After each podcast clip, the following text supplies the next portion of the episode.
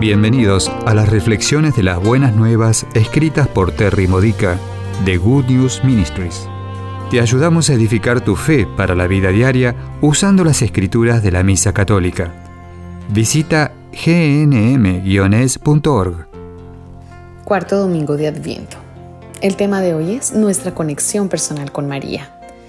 El Evangelio de este domingo, Lucas 1, versículos 26 al 38, nos muestra cómo afectó a María la misión de Cristo, incluso antes de que Jesús fuera concebido en su vientre.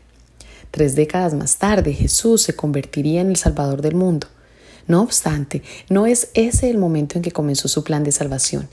Jesús es Dios, Él siempre ha existido él es el Hijo Divino no creado, la persona de la Santísima Trinidad, que como proclamamos en el credo de Nicea, nacido del Padre antes de todos los tiempos, Dios de Dios.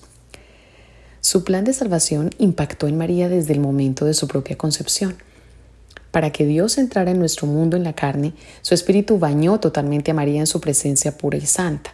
Por lo tanto, aunque ella no podía comprender cómo el Mesías prometido podía ser concebido en ella, dado que no tenía relaciones sexuales, por la gracia del Espíritu de Dios pudo saber que Dios era el que se lo estaba pidiendo y Dios era el que lo estaba haciendo. Eso era todo lo que ella necesitaba. Todos hemos sido llamados por Dios a llevar la presencia de Cristo más plenamente a nuestro mundo. ¿Qué estás haciendo al respecto? ¿Cuándo estás cumpliendo con tu destino divino? Recuerda, él siempre nos capacita para lograr lo que nos pide.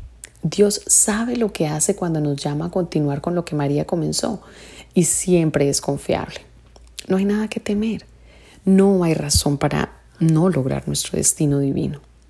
Con esto en mente, cuando Él nos pide que hagamos algo para su reino, por supuesto que la respuesta es sí, ¿correcto? ¿Por qué no lo sería? Claro que queremos cooperar con su plan y decirle sí, incluso si no lo entendemos o no vemos cómo Dios podría lograr lo que dice que hará. A menudo nos sentimos incapaces porque sabemos que somos débiles, pecadores y que no estamos calificados. No confíes en tus sentimientos al respecto, confía en Dios.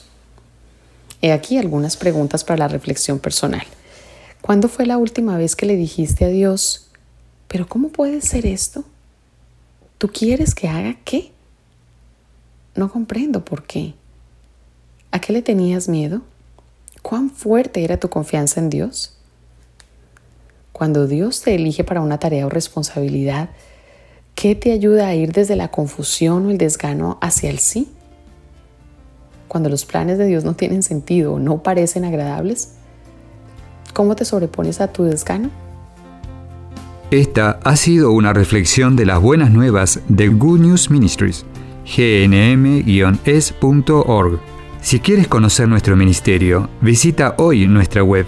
Encontrarás reflexiones para recibir por correo o mensaje de texto, retiros en línea, recursos de oración y mucho más para ayudarte a conocer el amor del Padre, para acercarte más a Cristo y ser lleno del Espíritu Santo.